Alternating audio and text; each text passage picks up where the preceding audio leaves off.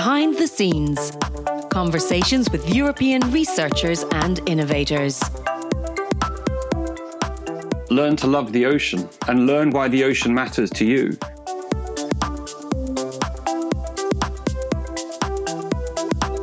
In this podcast, we'll hear the inspiring stories and journeys of Europe's most brilliant scientists and innovators whose discoveries are having an impact on our daily lives. Here's how they got to where they are. These are our top stories.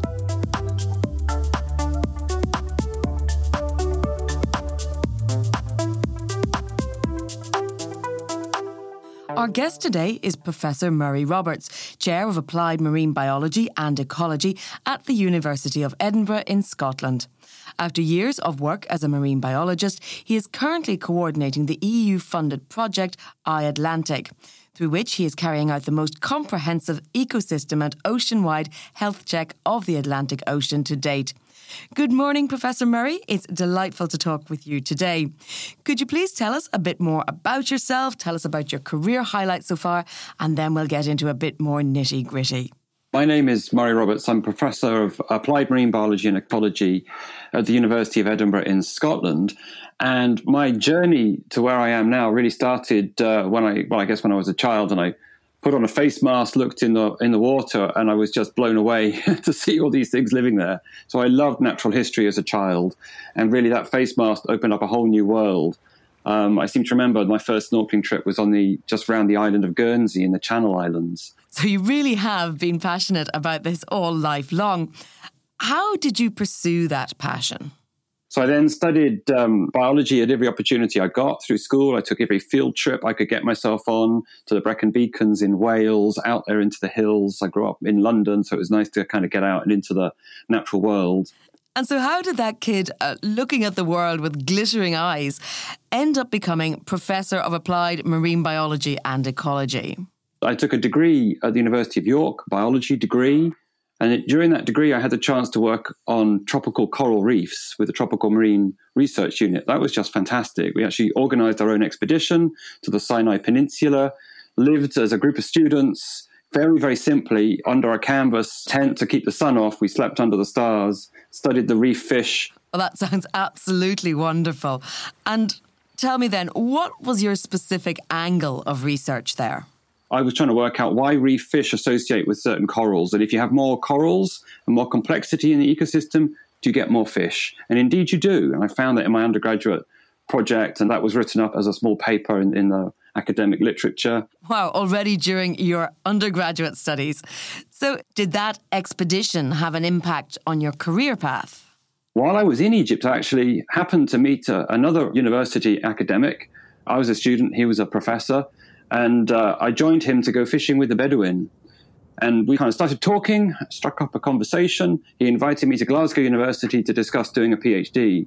I took that next jump and started then working with him at the University of Glasgow. Well, that's um, a very fortunate, really lucky encounter. Did you keep studying corals for your PhD as well? Actually, on the symbiosis that anemones form with little algal cells that live in their tissues. Following that, I moved to postdoctoral work at the Scottish Association for Marine Science. That's a, a, laboratory in the Highlands of Scotland on the Atlantic coast. And there I was introduced to deep sea corals by John Gage, who was a professor of deep sea biology. That really did change my life, that move, because I've been working on deep sea corals ever since.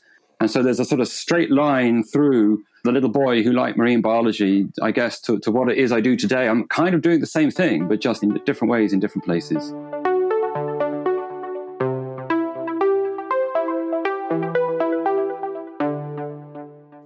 Back to when you were a bit younger. I'm quite struck by that. And I'm so interested in how you turn that sort of passion into something that becomes a career and a study point. How do you go by training something that was just pure enjoyment? And how did you change what was a passion into something that was academic, if you like, or a field for research?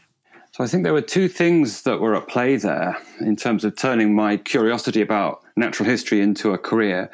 The first was that I was just genuinely curious. I was always wondering why things were the way they were. You know, why does an animal do what it does and not something else? Why are they so diverse? Those questions really fascinated me. I hated anything that hurt animals and plants. I felt it was completely unnecessary. Why would you stamp on a wasp? You know, why wouldn't you let the wasp go, let it fly away and do what a wasp needs to do? So these things really got to me as a young person. And I wanted to try to find a way where I could understand nature, but also do things that would help conserve nature and look after it. And that was more just because I wanted it to be that way. But I was aware that there were big environmental crises that were looming. Things were changing. And, you know, deforestation of the Amazon was one I was really particularly worried about. I wasn't so much thinking back then about the oceans. Like all of us, we're land living animals. We tend to think about what we see and what we know about. So that was a revelation that came to me a little bit later was just how little we know about most of the planet. In other words, the ocean. Well, it takes up three quarters of the Earth's surface, doesn't it? But I'm interested. Also, you mentioned some of the professors who helped you. Is there anyone else that sort of encouraged you down this path? Any other turning points that made you feel this is the career for me?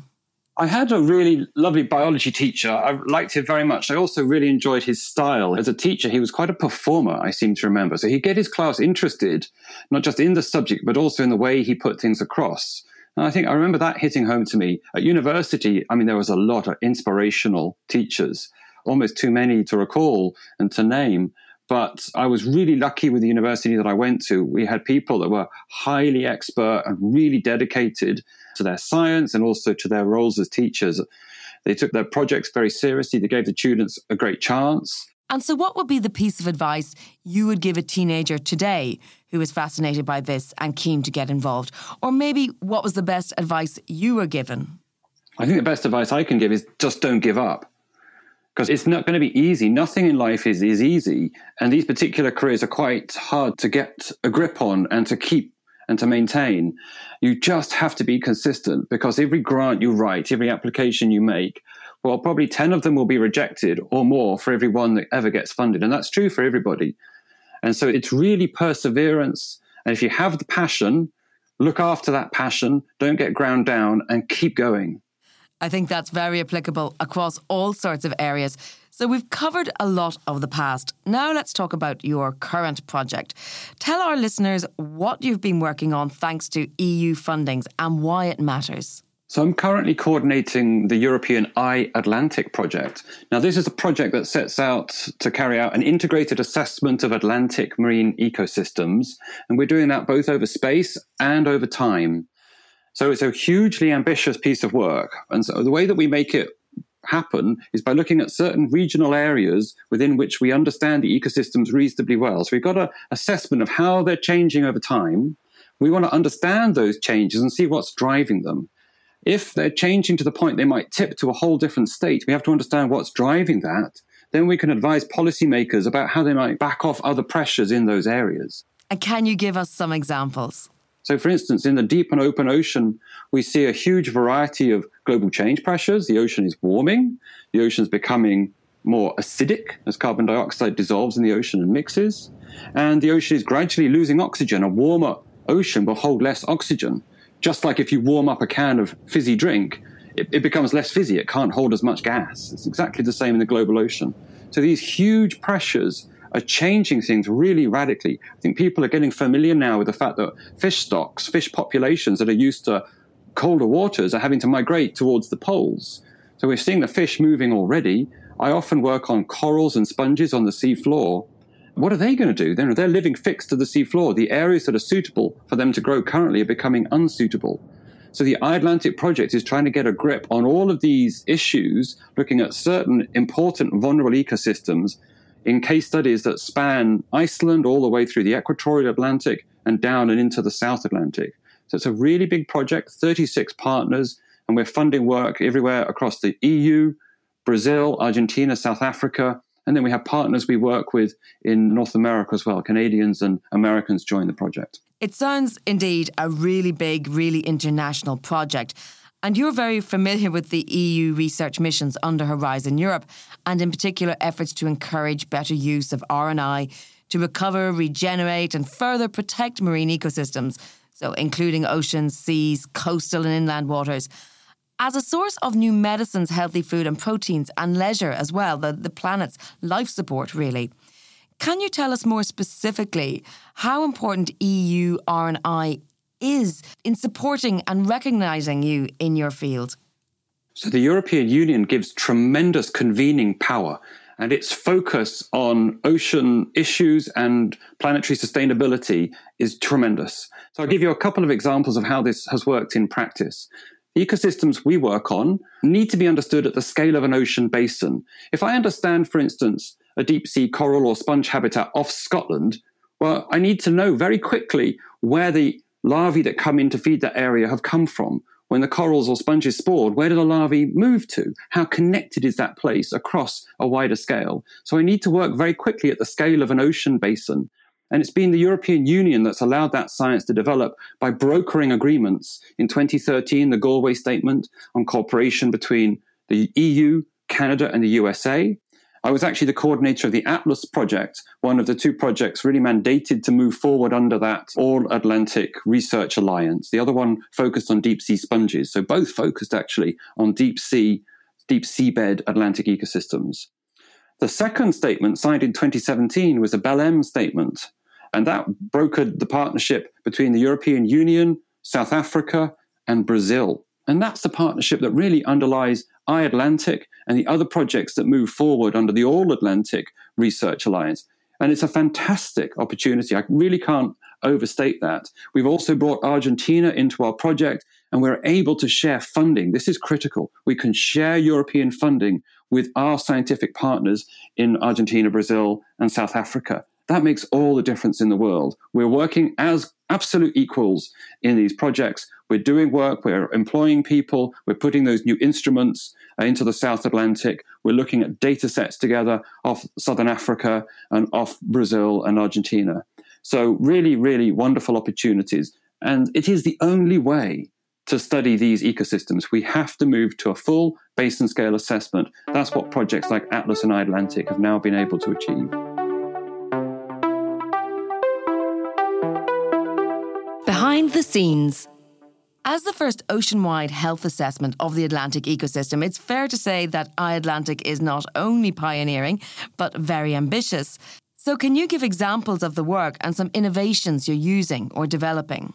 So, as a project, we've taken it really upfront that we will gather diverse knowledge systems. We'll also take information from local and indigenous communities and from citizen scientists from industry as well. And these are often untapped data sources that we've been able to access on the island of Bermuda, there's an individual who I remember, I met him. He actually studied in Edinburgh as a child himself. And he set up his own operation, Whales Bermuda, because he saw the humpback whales breaching offshore. And his daughter asked him, Why do those whales breach and where are they going? And he realized he couldn't answer those questions. So he started to read about it. And he realized that scientists only came to Bermuda once in a blue moon.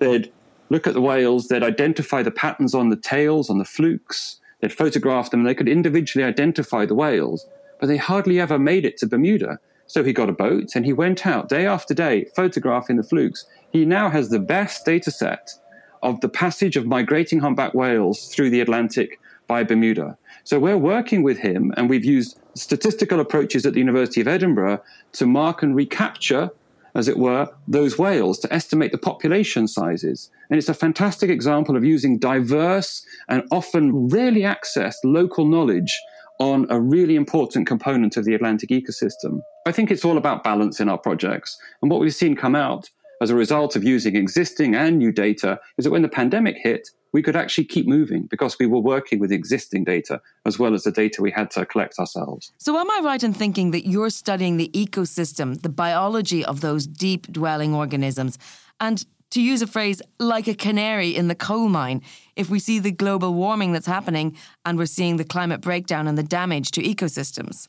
And new research is showing that's indeed the case that's actually really significant because these deep sea coral reefs have been there for hundreds of thousands, in some cases for millions of years. They provide a home to thousands of other animal species. If the coral skeletons dissolve away, the dead skeletons disappear, that habitat also disappears. And we're starting to see that happening. So this is one of the major concerns and why we think it's you know, as you say, the canaries in the coal mine we need to look at to understand how these changes are going to affect all kinds of other species across the deep Atlantic Ocean. So, working as a scientist is not always in an office or a laboratory as we would imagine. Do you spend a lot of time on a boat? In my younger times, definitely, I would be at sea for the maximum would be about three months of the year that I would typically do. When I moved into this job of managing European projects and leading these projects, I stayed on shore. That was really actually important uh, to do that and focus on making sure everything worked. But I actually spent August on the flagship iAtlantic expedition. It was called I 2. It's named for an iconic plant of West Africa. And our expedition was with the Spanish vessel Sarmiento de Gamboa sailing from Vigo, then down to the Canary Islands, where most of the scientists joined. I joined in the Canary Islands. And then we sailed south into the equatorial Atlantic and worked for a month all around Cabo Verde. And it was a most extraordinary uh, expedition, really, really productive, very, very good camaraderie. I think one of the things we all experienced on the human level was that for the first time since the pandemic, we were together on a ship and we were, after quarantining and testing, we were in a COVID free world and we knew it. And we could sit close to our colleagues. Uh, we could discuss as we used to, and we could work as we were used to doing. And so that was a wonderful experience. Well, I mean, obviously, we're talking about your projects at the moment, but do you want to say in any way, just to encourage young people across Europe to look at research and innovation as a way of not only helping the environment, but also helping ourselves because some of these areas you're studying can be the new sources of food or of medicines or potentially completely new ideas that we haven't even thought of. Very much. This is one of the hugely exciting parts of my job. And when I started working in the deep sea, I realized if I went to almost any area of the deep sea and I photographed it, I would be the first person to see that part of the planet. I mean, that's an amazing thing to do. So every time we're out there and we put a remote vehicle down or a simple camera frame, the chances are we're the first person to see that area of seabed. Now, the abyssal ocean, so between three to 6,000 meters water depth, that's 60% of planet Earth. Nobody has ever seen it everything that happens in the abyss affects all of us. That place locks carbon away. If we change the way the abyss function, we're going to lose our ability to sequester carbon. The carbon stored in the ocean remains a huge uncertainty. So for all these reasons, we have to understand it better. You mentioned the chances of discovering new pharmaceutical products and new drugs. Absolutely right. Now imagine if in the future we make decisions to carry out activities in the deep ocean that are destructive to the animals that live there, that knock the corals down, that smash the sponges. But we think it's worth it because we're going to eat the fish that live there, or we're going to take the minerals that are found in those areas for some short term profit. But in that process, we destroy the animals that within their biology have potent anti cancer compounds that could have been the cures for very many terrible diseases. We're seeing you know, reports on this all the time that are emerging, but there's not nearly enough focus on the natural products and understanding why the animals in the deep ocean have these potent natural products. We don't understand the ecology, and that actually hampers our understanding of the biotechnology and the potential that has for humankind. So my argument would always be conserve nature, be very precautionary in what you do, because when it's gone, it's gone.